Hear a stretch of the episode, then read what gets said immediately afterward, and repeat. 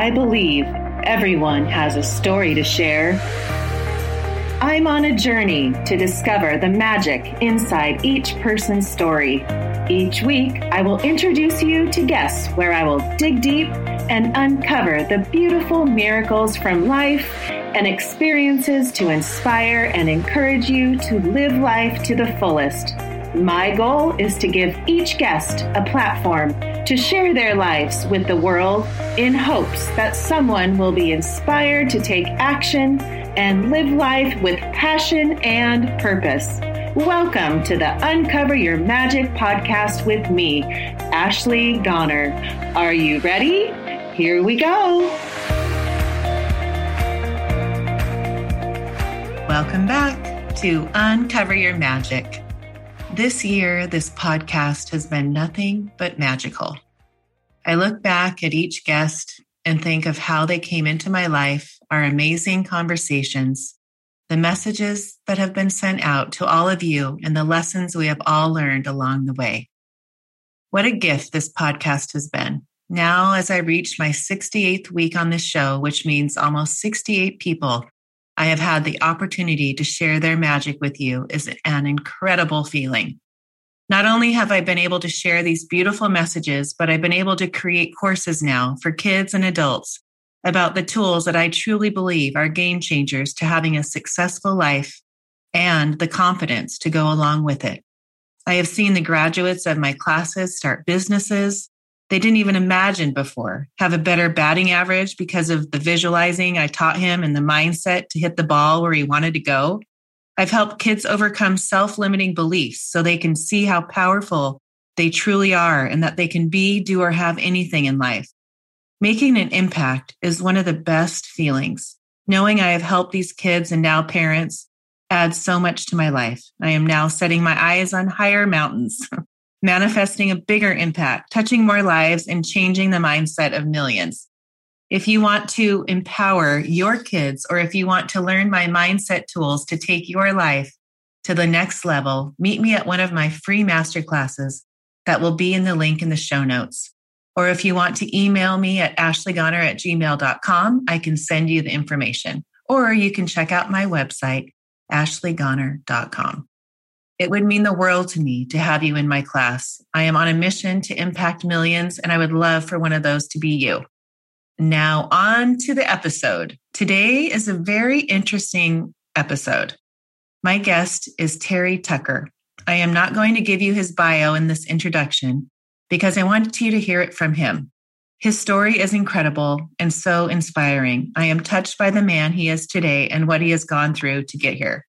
You will look back at your life and think if Terry can have a positive outlook on his life with his circumstances, who am I to complain or think my life is tough? Remember this life is a gift. Live in the moment, embrace the now, and be love in every situation.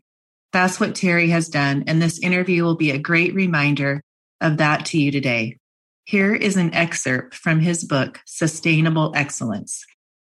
Terry Tucker believes everyone is born to lead an uncommon and extraordinary life, and that has nothing to do with where you work, how much money you make, or where you live. We are not all born with the same gifts and talents, but we all have the ability to become the best person we are capable of becoming. But how do you achieve this remarkable life in an age where everyone seems to just get by? In his book, Terry answers the three basic questions that will lead you to your best life. What is excellence? How do you achieve it? And most importantly, how do you sustain it? You are going to love this conversation, so let's get started. Please welcome Terry Tucker to the show. Welcome, Terry. Thank you, Ashley. I'm excited to talk to you today. Me too. I loved getting to know you and I do my research and I love to learn and I've just read about your book and what your message is and really your story. Like I didn't talk about your bio, your you know, your background that much. I talked about that you wrote a book in the introduction, but because I think it's so fascinating and you know, when people look at their life, it's always you know, especially when you're what, 60 years old? Yes. When you get to this, I'm 52, you know, we get through the middle of our life and and we have a story. Life that's our our life is a story And when I like, I'm raising two daughters right now, and and I we talk about we're starting your story. You know, your childhood. My 15 year old, I said we have three years left, and of childhood. You know, like that's your childhood. That's your story. And so when I think of Terry Tucker, I think of your story, and I think of when people take risks or do different things and try things.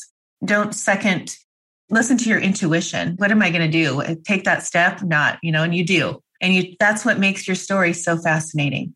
So take us to the place you want to start that you really feel like people would understand kind of your your story.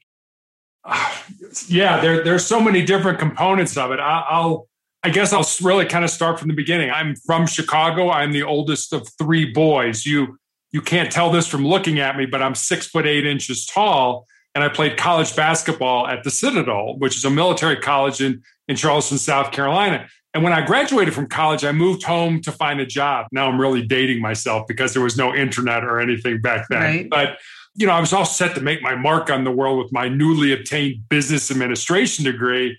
You know, and I kind of look back on it and think what a knucklehead I was for, you know, thinking I knew anything about business just because I had a degree. But good news is I found that first job in the corporate headquarters of Wendy's International, the hamburger chain. The bad news was I lived with my parents for the next three and a half years as I helped my mom care for my dad and my grandmother, who were both dying of different forms of cancer.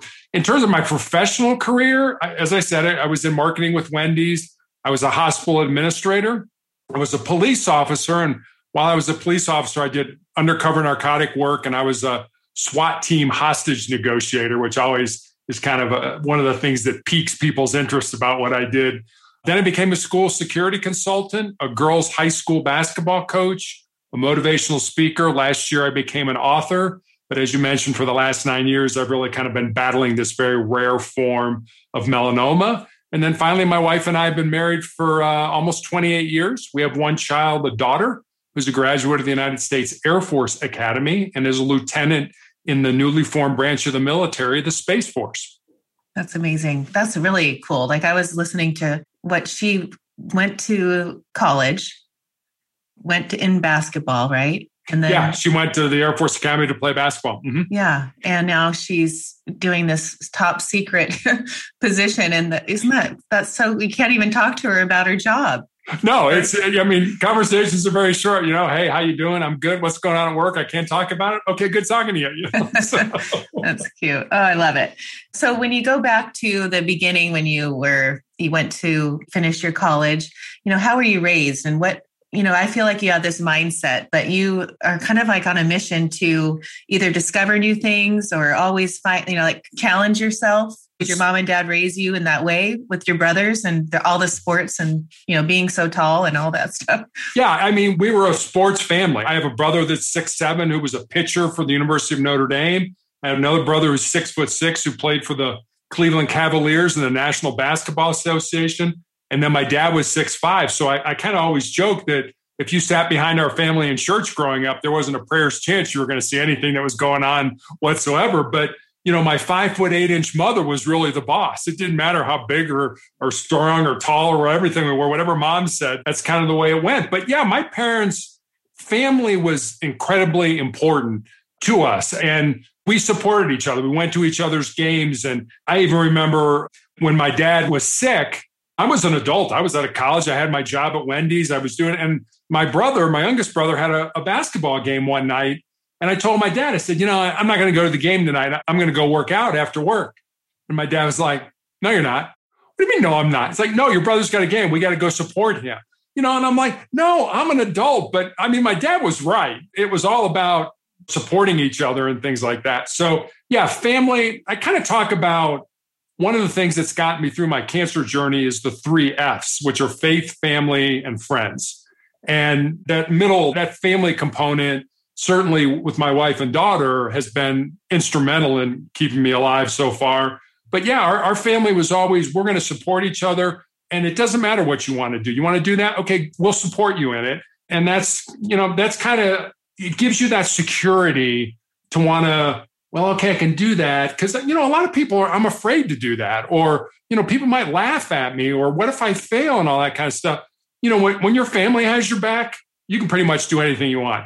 Oh, I agree 100%. Is that how you raised your daughter? Like dream big, go big, don't settle, there's no limits? Yeah, I mean, there was, we pushed her to things. And the fact that she graduated from the Air Force Academy, one of the interesting things about her is when she was in middle school, she was diagnosed with dyslexia and a anxiety disorder and an attention disorder and worked incredibly hard to learn in a different way. She learns with color and music and things like that. And, you know, usually as a parent, you're like, you know, turn that music off and study. Well, she learns that way. And I can't tell you how proud my wife and I were when she got into the academy. And then on that, I, was, I still remember that warm May day where she walked across the stage, got her diploma, and shook hands with the president of the United States. You know, it's kind of like, wow, here's this kid who, you know, got special attention and had could take her tests in a different room and had all these different compensations that she didn't get at the academy. It's like, here's the deal, you know, you, you got to make it on your own. And she did. So incredibly proud of her.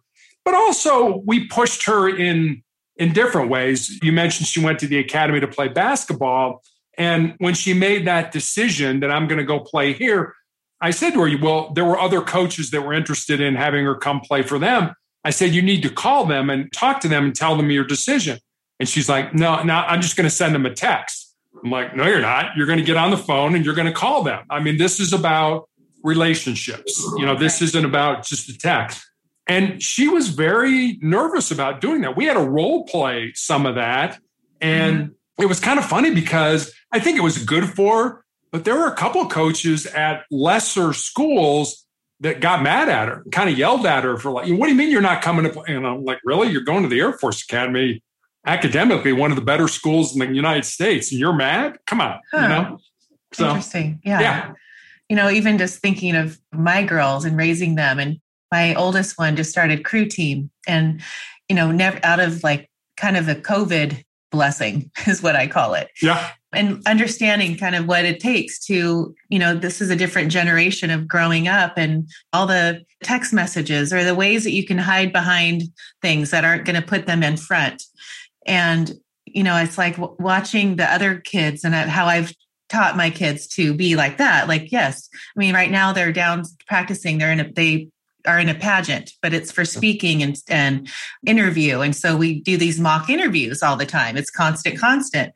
And, you know, I see the benefit and I see their, as a parent, how important putting them out and making them do those things, you know, not making them, but they want to, but, you know, like what, what the gift is in it instead of getting by the easy way, you know, by yeah. texting or, you know, yeah, whatever. that's the only way you're going to grow. Any of us, whether it's your children or, or you or I, you know, you've got to get outside that comfort zone because right. that's the only way you're going to be able to grow and move forward in life. And and sometimes you need a push in the back and sometimes you need a kick in the butt. And you know eh, that's that's what mom and dad are for. Right. Explain to me the moment when you went to the police department or the police force when your dad passed away because he didn't want you to be in the police department right?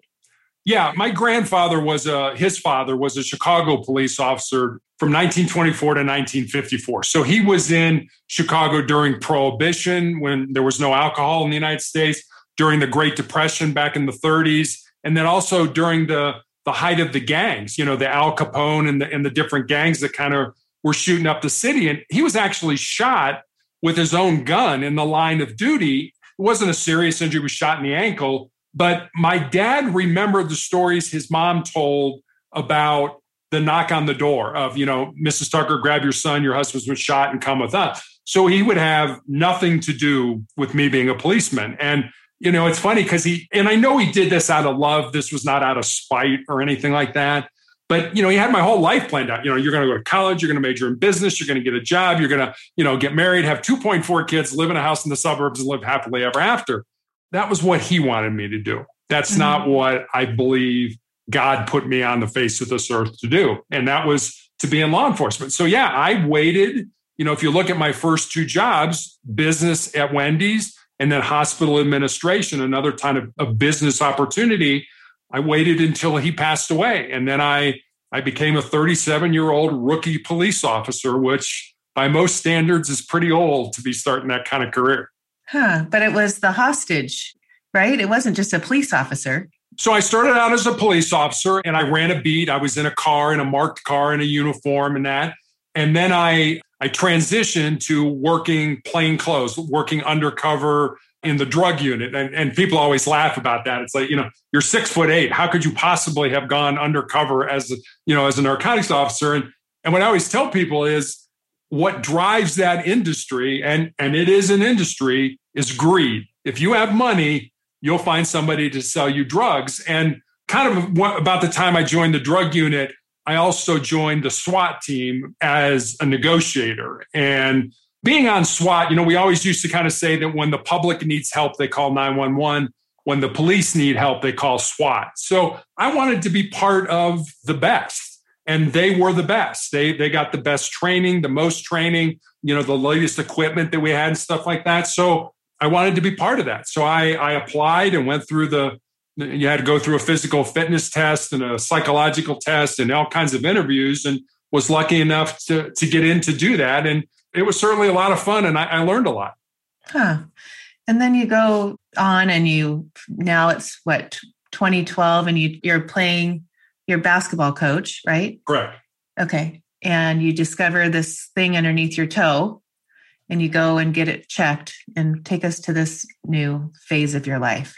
Yeah, so I'm a basketball coach. I have a callus break open on the bottom of my foot, right below my third toe. And I don't initially think much of it since being a coach requires you to be on your feet for a great deal of time during the day. But after a couple weeks, when it didn't heal, I went to see a podiatrist, a foot doctor friend of mine, and he took an x ray and he's like, I think you got a cyst in there and I can cut it out. And he did. He cut it out and he showed it to me. It was just a gelatin sack with some white fat in it. No blood, no dark spots, nothing that would give any rise to think anything was wrong. And he sent it off to pathology. And then two weeks later, he calls me. And like I said, he was a friend. So the more difficulty he was having describing what was going on, the more frightened, the more scared I was becoming until he just kind of laid it out. He said, Terry, I've been practicing a, you know, I've been a practicing physician for 25 years. I have never seen this form of cancer. You have a very rare form of melanoma. And we all think of melanoma as kind of a skin disease. You know, you're out in the sun or something too much. Well, there's a rarer form, which I have, which appears on the bottom of your feet or the palms of your hands. And there's an even rarer form that appears in your mucous membrane. So in your nose or your mouth or something like that, but it's still melanoma. And he suggests that I go to MD Anderson in Houston to be treated, which is probably one of the best cancer hospitals we have in the United States, if not the world. So I did. I had this, you know, the tumor cut out of the bottom of my foot. I had all the lymph nodes removed in my groin. And when I healed, my oncologist put me on a weekly injection of a drug called interferon, which for me was it was nasty. It was debil- a very debilitating drug that gave me flu like symptoms for two to three days every week after each injection. And I took those weekly injections for almost five years. So imagine having the flu every week for two to three days for almost five years. And that wasn't a cure, that was just to keep the disease from coming back. As my oncologist used to say, we're trying to kick the can down the road, and, and hopefully there'll be more therapies for you. So that all occurred in 2012. I eventually went off the interferon in 2017. The disease came back almost immediately. 2018, I had my left foot amputated because of the cancer. 2019, two more surgeries when it came back in my shin. And then last year, an undiagnosed tumor in my ankle grew large enough that it fractured my tibia, my shin bone. And the only recourse I had at that point in time, right in the middle of the pandemic, was to have my left leg amputated above the knee. And I also found out that I have tumors in my lungs. So that's kind of been my nine year cancer odyssey. And, you know, talking about changing your life, it certainly was a life changing event. Uh, well, you know, I, first of all, just even talking about it and how beat you are. And I know that that's just who you are. There's no other choice to, but to talk about it that way. What shifted in you? Like when, when you start to know that, you know, my days are numbered, what's different or have you always just kept the same mindset? I, I mean, I think I've changed. I mean, I certainly went through a lot of the things initially of denial. You know, this can't be right. I've done everything right in my life. I've eaten right. I, I don't abuse alcohol and drugs. I have a physical, you know, all the things that we're told to do to stay healthy. And yet I still have this rare form of cancer. A couple years ago, I had my genes tested, genetic testing of all 88 genes that doctors either know or suspect cause all different forms of cancer. And I have no mutations in any of those genes, which kind of begs the question why did I get this? And my oncologist is, I don't know. I don't know why you got it. I mean, maybe it was a trauma, but I can't think of ever having a trauma in that in that area or anything like that. So, you know, you just accept the fact that these are the cards that I've been dealt and I have to play them. And we're all going to experience pain in our lives. And it doesn't have to be pain like mine, like cancer. I mean, you, you could flunk a test in school or break up with your boyfriend or your girlfriend or you know not get the promotion at work that you think you deserve. We're all going to experience pain. Pain is inevitable. Suffering on the other hand that's optional. That's what you do with that pain. Do you take that pain use it to make you stronger to make you tougher to make you more determined or do you wallow in it and feel sorry for yourself and ask people to feel sorry for you i don't want your audience to think that you know i have a big s on my chest and i wear a cape I don't. I mean, I have bad days. I cry. I I get down. I feel depressed and things like that. That that happens to me too. But I just choose not to stay there for very long. It happens. I'm a human being. I'm not a robot. I can't just turn this on and turn it off. I have bad days, but it's your choice on what you want to do with that pain. Right. And you're a motivational speaker, and I just saw it just now come out. what inspired you to do that? Just your pain of this cancer, just kind of re- you realize what people like this darkness can be turned into this bright light? Yeah, I started to realize that this sort of story that I've lived every day was something that people were interested in, that they look at. There's an old Winston Churchill, former prime minister of Great Britain had a great saying. He said, you know, when you're going through hell, keep going. And so I, I kind of felt I was going through this hell. And it was like, well, I might as well do something with it. I might as well make something positive out of it. And so along the line, I've kind of developed my four truths that I use to, in addition, as I said, you know, I have the three F's, but but the four truths are things that I use to kind of guide my life and and to to make decisions that I think are appropriate for me because I want my life to be about the decisions I made, not the decisions that I didn't make or that somebody else made for me. So I'll give you these four truths. They're just four sentences. And if I'm looking down, it's because I keep them on a post it note right here in my desk. So I see them multiple times every day. And the first one is control your mind or it will control you. The second one is embrace the pain and the discomfort that we all experience in life and use it to make you a stronger and more determined individual. The third one is, and I've really added this third one fairly recently what we leave behind is what we weave in the hearts of other people. And then the fourth one is pretty self explanatory. As long as you don't quit, you can never be defeated. And I, I had a nurse come to me one time, and this clinical trial drug that I'm on is pretty, pretty much beats me up when I take it. And she said to me, You know, Terry, nobody would think anything less of you if you stopped this drug, if you got off this drug. And I and I tried to explain the four truths to her, and, and I could tell that I I didn't get through to her. But one thing I did tell her was, yes, I hope this drug has a positive impact on me. I, I mean, I, would be an idiot to tell you that this was all altruistic. It, it's not. I hope it works for me. But there is an altruistic part of this, which is this is something bigger than me. That if the doctors can learn from all the tests that they do, the CAT scans, the blood work, and everything they do for me, and maybe develop a drug five years from now, 10 years from now, when I may not even be here, that I had some small part in making happen that saves somebody else's life or prolongs somebody else's life. That's part of something that's bigger than me. And I think that's one thing that team sports has taught me. You're part of a team. And if you don't do your job, then you not only let yourself down, you let your teammates down, you know, you let your coaches down, you let your fans down, and things like that. So this is bigger than me. And as long as I keep that you know, sort of in the in the forefront of my mind that this just isn't about me. It's a lot easier to deal with the pain that I go through. Oh, you gave me tears. But when you think of the first one, when you say control your mind or it will control you, I mean, I know each one of these comes with a story that you had to figure out that one truth. What would be your first thing in your mind that brought that that as your first truth?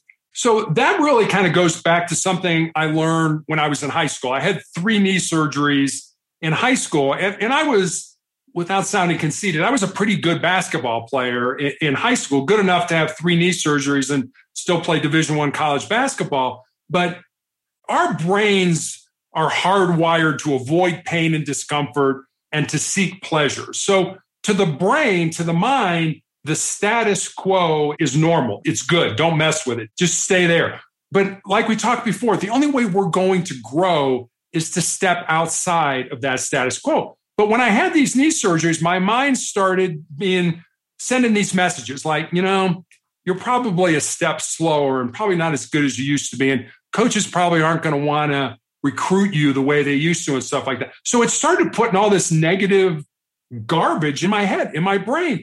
And I think the first thing you need to do to overcome that is to realize that it's happening. You know, there are so many things that we get bombarded with every single day that you got to say, oh, wait, wait a minute. And that's a negative thought. Your brain can only hold one thought at a time. Why would you make that a negative thought? So I learned very early on on that truth to flip the switch and say, no, I'm still playing at an elite level and coaches are still contacting me wanting me want to come and play for them. So this is not even true, not alone being negative. So get that out, change that mindset and come up with another positive thought and replace that. It's not going to happen overnight if that's what you're experiencing. You know, if these negative thoughts are continuing to creep in your mind, you're going to have to constantly battle with them. But if you do that, eventually you're going to have positive stuff going on in there and you're going to feel a whole lot better. Right. It's like a muscle in my mind like when, when you can you know create that because it's when i teach my groups or my kids your thoughts are so powerful. What are they? 60 to 70,000 a day and they're all basically the same right? And most of them are negative. So catch those and stop. And i always make the girls go huh isn't that interesting? So they're almost like saying something at the same time so it like stops the flow of the thought.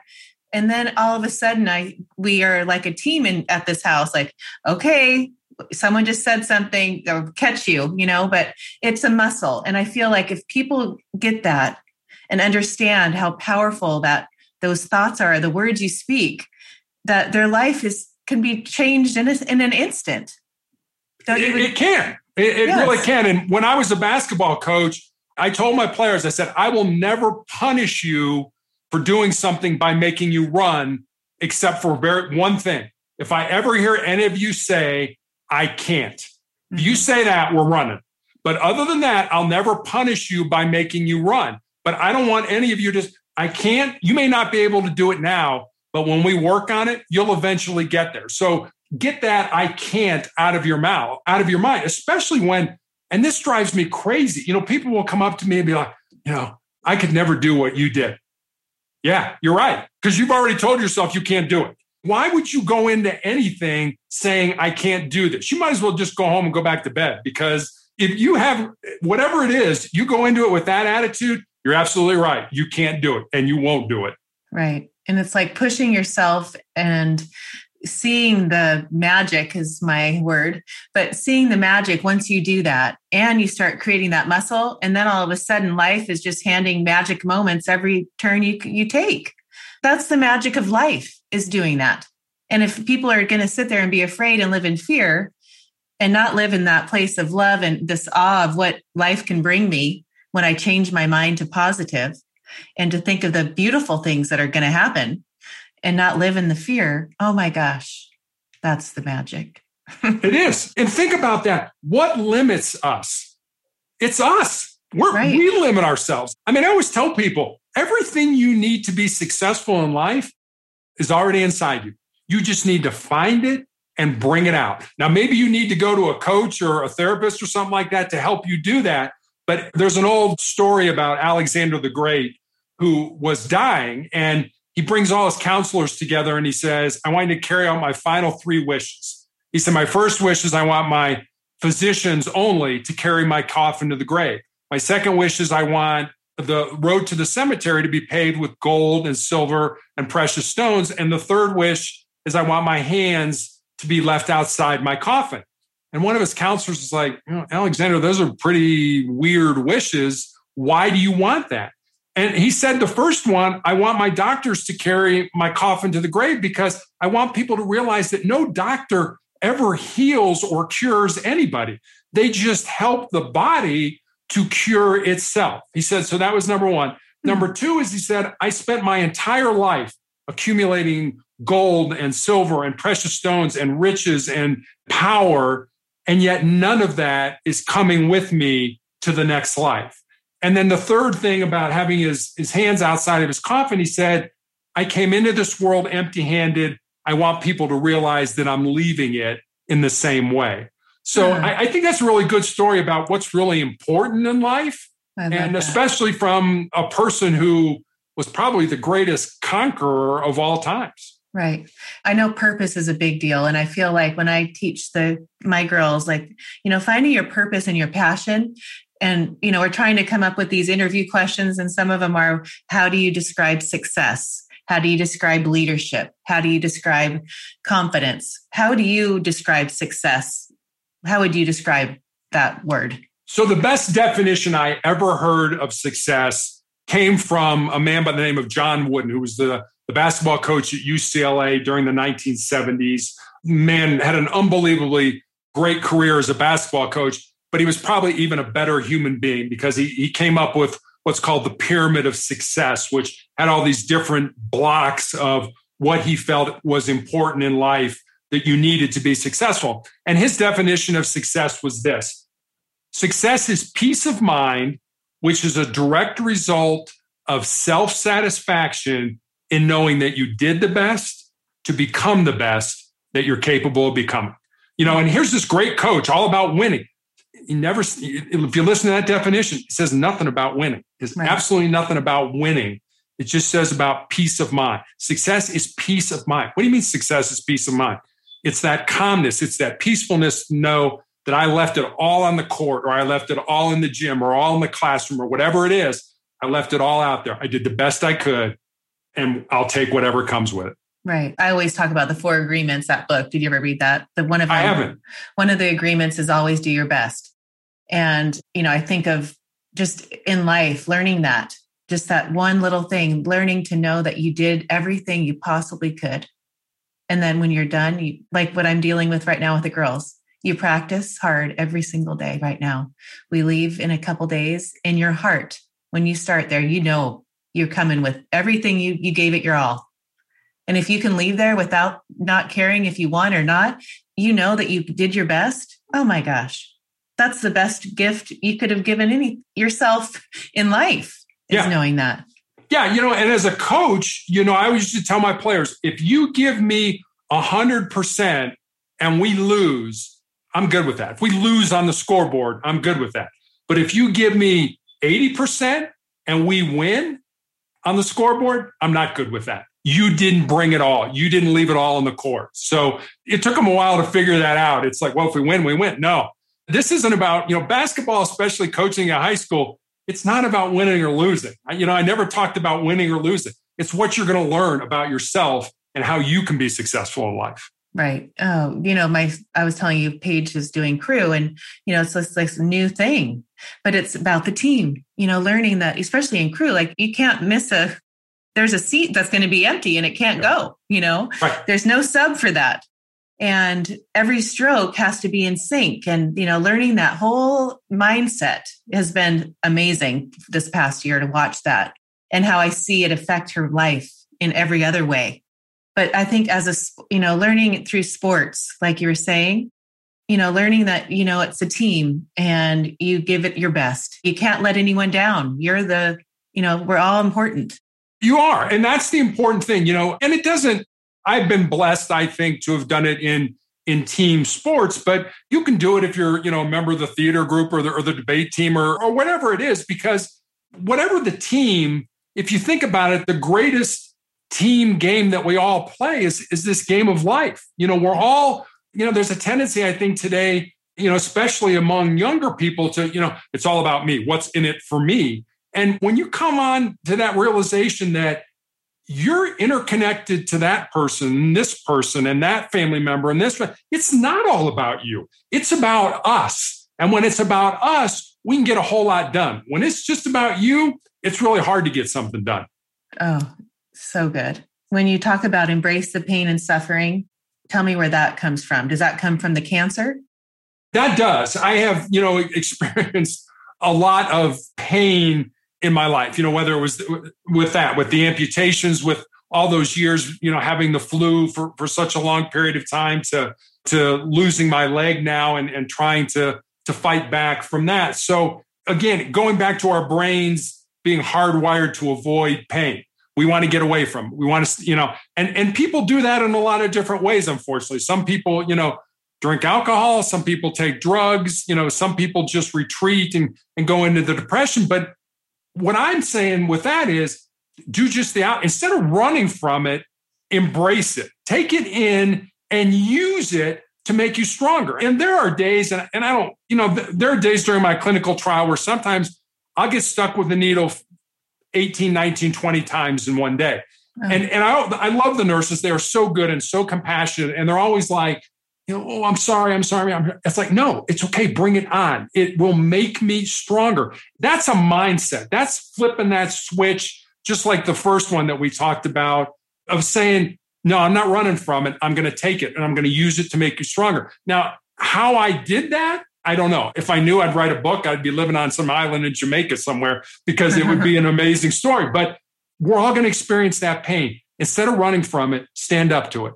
Take it on and realize that it's not going to beat you. You know, every day you've got to prove yourself. Every day is day one, week one. The only easy day was yesterday. So not today. I'm got to step up again. I got to do it again. And then when I go for my therapy on Tuesday, it'll do it again. And on Wednesday, it'll be so there's never an easy day. You just have to realize that if you take this, it can make you stronger, it can make you tougher, and it can make you more determined.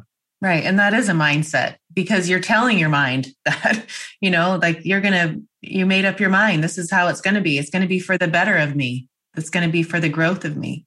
It is. I mean, this is going to suck, but I'm going to take that suck and I'm going to make something good out of it. Right. You know, I'm, I'm going to, you know, it's kind of like if you want to, if you want a job and stuff like that, if it was easy, everybody would have that job. If it was easy, everybody would have that position. If it was easy, everybody would be in first place. It, it's the suck or the bad parts that make it good when you mm-hmm. finally reach that goal. Right. Those are the parts of the story that you just love to share, you know, with exactly. people. Oh.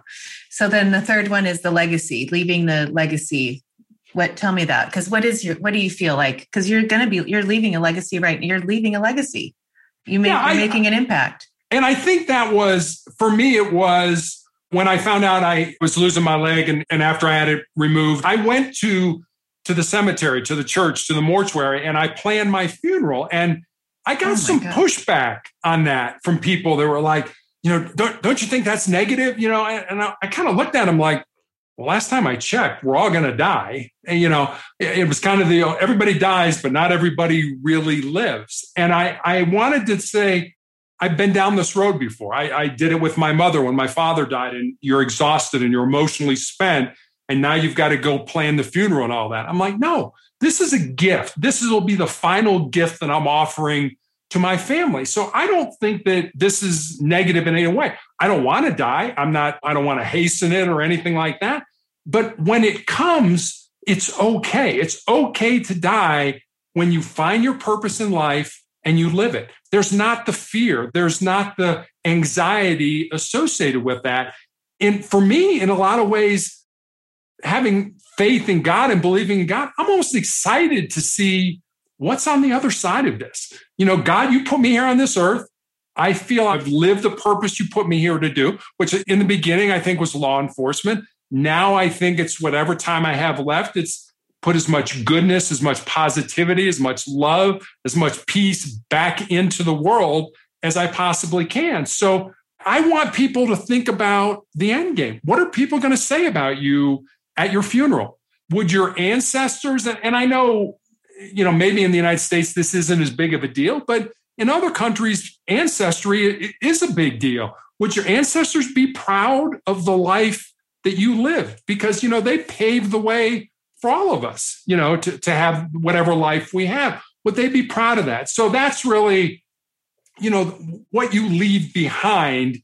And I guess I want people to realize that there's always somebody that's watching you. I had a nurse who, when I started my clinical trial, she was in training and now she's on her own taking care of patients. And a couple months ago, she came to me and said, Terry, I want to tell you a story, but I'm kind of nervous about telling you. And she started to tell it, and then she had to leave. She was too nervous. But she came back and she said, When I first met you, I was going to get out of nursing. I had had a, I had a very good friend of mine that died. I was in a very dark place. She's about 25 years old. She said, I talked to my parents I was going to quit nursing. I was going to go to work for Amazon. And she said, and then I met you and I saw your story and I, I see what you go through every single day when you're here. And I knew I was in the right place. Mm. Now, if she would have never told me that story, I would have had no idea that my life had an impact on her. I think we're all in that situation. There's an old saying, Coach Wooden, who I gave you the the success definition from, he had another saying, and it was this a careful person I want to be, a little person follows me. I dare not go astray for fear they may go the same way.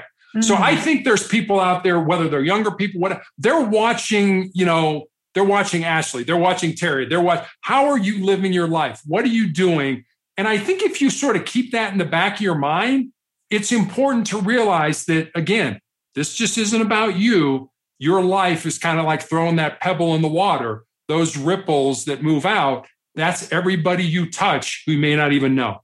Right. When you think of dying, and I know that you believe in God, and do you feel like this was a gift that you that pushed you to really like write the book and you know become a motivator you know, like really send a message out? Do you look at it that way? I do. People ask me, you know, do you blame God because you got cancer? And I'm like, no, I don't think God got up on a Tuesday morning and looked at his to do list and said, ah, Terry Tucker, cancer today. I don't think God did that. But I think God has given me the strength to get through those five years of interferon, to get through the amputations and things and things like that. So this is what I feel he, she, it, whatever you believe your God to be, wants me to do. I look back in, in June of 2020 recently, my doctor showed me my my CAT scan of my lungs. And I, I remember looking at it. And I mean, I'm no expert on CAT scans, but I'm an expert enough to know that my question to him was, How was I alive? Oh, wow. He's like, I have no idea. I mean, my my lungs were so full of tumor, my the pleural spaces around my, my lungs were full of fluid. It, it was like, how was I alive? He's like, I don't know. Which said to me, God's not done with you yet.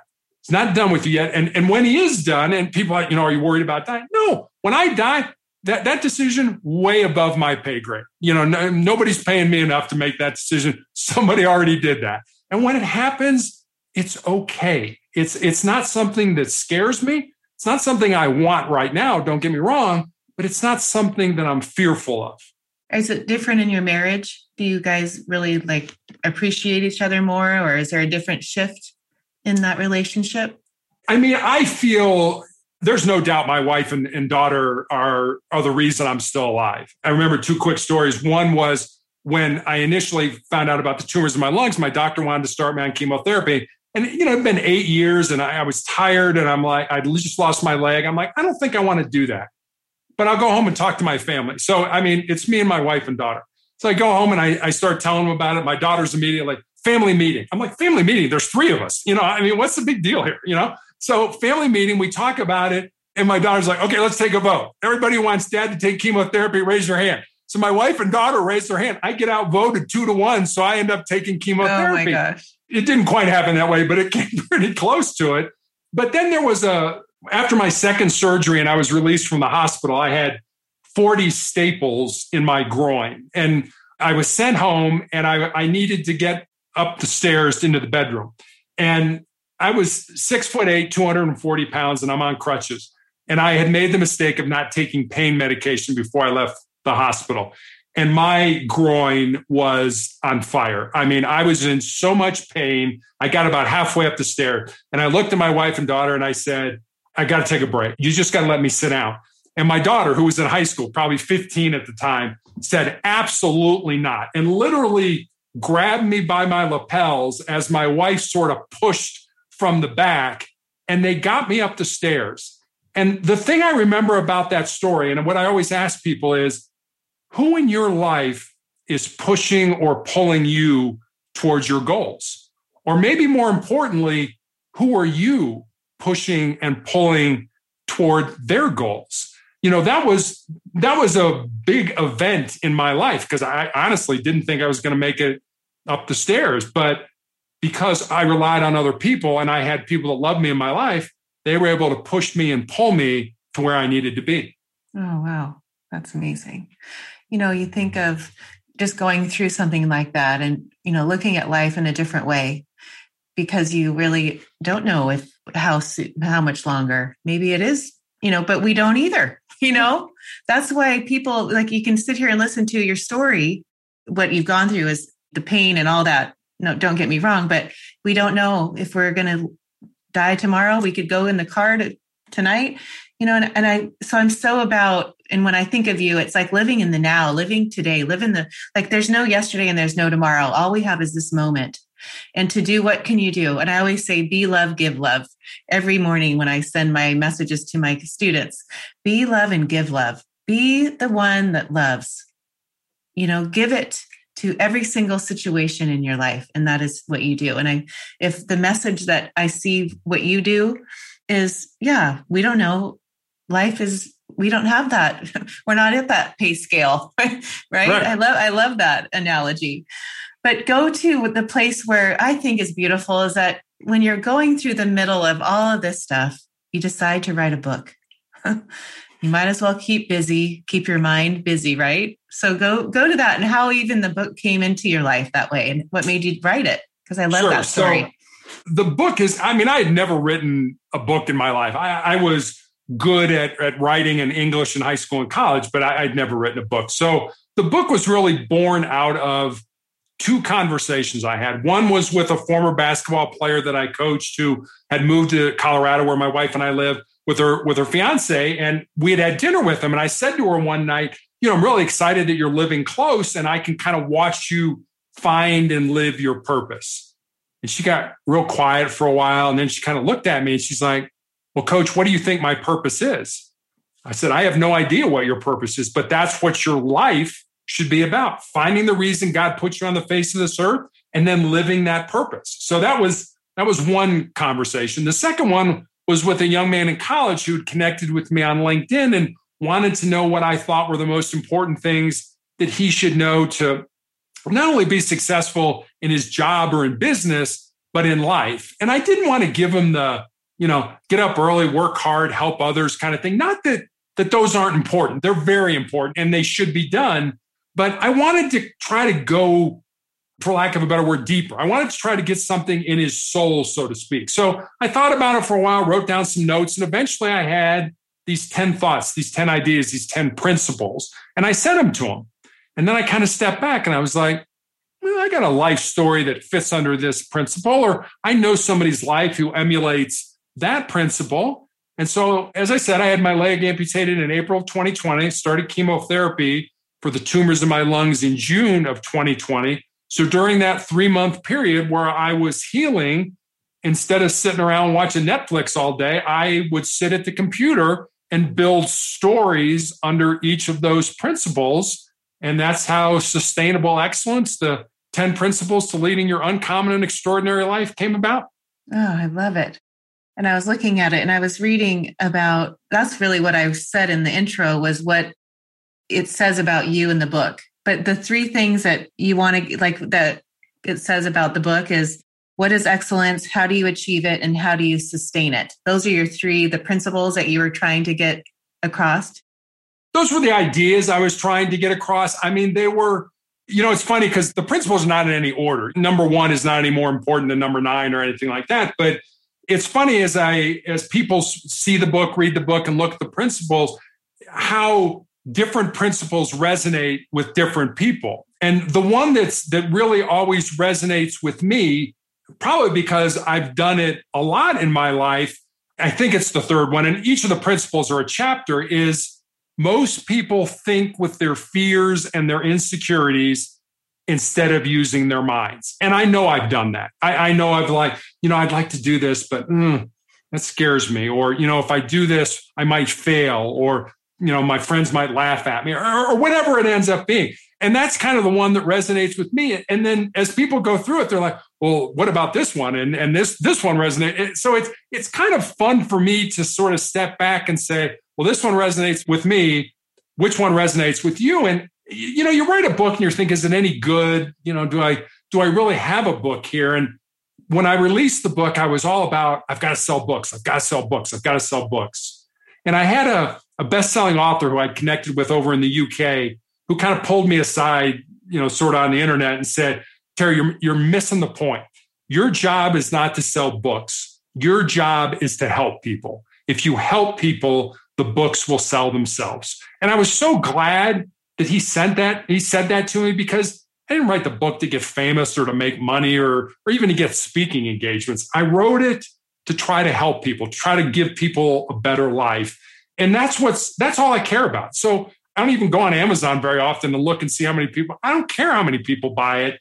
It's not about selling the books. It's about getting the message across. Right. I love that. You know, you think of leaving a legacy, right? And having a book to leave a legacy that your grandkids and all the ones will be able to read that and to see your story and all these. I mean, even just this podcast, you know, and that you're doing these podcasts and these interviews and you're speaking and to leave and be an impact and change people's lives and give them hope that we are all here to do big things and take big steps and dream bigger than you think you can and not live in the fear mode of life because that's not where it, the magic is. no, but I've done that and you've probably done it. I oh, think most course. people do that, you know. and that's why that one resonates. It probably because I'm mad at myself. You know, it's like, why did you do that? Well, I wasn't as mature, you know, right. whether it was emotional maturity or, or, or, just regular maturity. I wasn't mature back then. I didn't get it. You know, I I I get it now. And there, there was a it's funny. There was a basketball coach back in 1993, Jim Valvano, coached at North Carolina State, who won an award for courage. And and at the time, he was dying of cancer, and he gave a great speech. It's, it's on YouTube. And what he said was, "Cancer can take all my faculties." But cancer can't touch my mind, it can't touch my heart, and it can't touch my soul. And in 1993, when he gave that speech, I didn't understand that at all. Now, 2021, I get that. You know, I mean, cancer has taken my foot, it has taken my leg, it's it's taken a lot of my space in my lungs, but cancer hasn't touched my heart, it hasn't touched my mind, and it hasn't touched my soul, and it won't because all this body is, is a vessel. It's something to contain who I really am, who we really are. So don't get all excited, or, you know, oh, my foot's got to get, eh, okay, it's a foot. Big deal. You got another one. So, you know, it's, you can right. figure it out. You can work it out. That's not who you are. Right. Oh, yes. And when you think of like your soul and, you know, we all go to heaven or we all go onto this different, eh, whatever level of being, do you get that feeling like okay, I'm next time I come back, I'm gonna. Do you believe in that kind of stuff? I'm not so sure I believe in that. I kind of, you know, kind of goes back to the story I, I, told about Alexander the Great. You know, here's all the things that I did that I can't take with me. I can't take my money, my power, my prestige, my title. None of that comes with me. But what I think does come with us is the love that we have in our heart. You know, the we were created in love, and I, and I always you know, whenever I get down or something like that, I start thinking about this. It's like, okay, here's a God who I believe is love, you know, not isn't like love or, you know, made us and he is love. And he created us knowing all the dumb, stupid, crazy, sinful things we were going to do in our life. And yet still loved us enough to put us on this world to try to make a difference.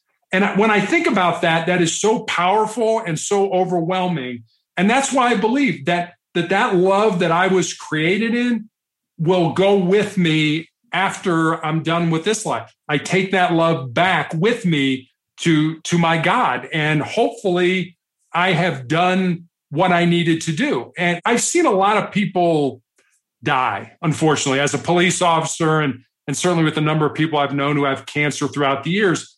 And the people who, and, and I'm going to make a huge generalization here, the people who die probably what you and I would consider happy deaths or peaceful deaths seem to be the people that found their purpose in life and lived it.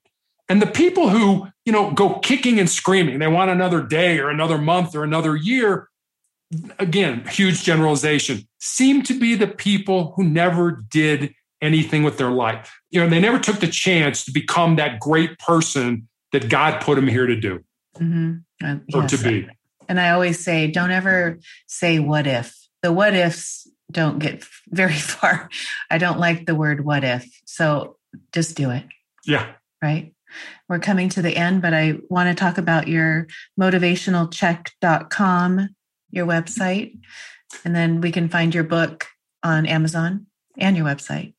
Yeah, the, the book is pretty much anywhere you can find a book online. You can get it barnesandnoble.com. You can get it in Apple iBooks and things like that.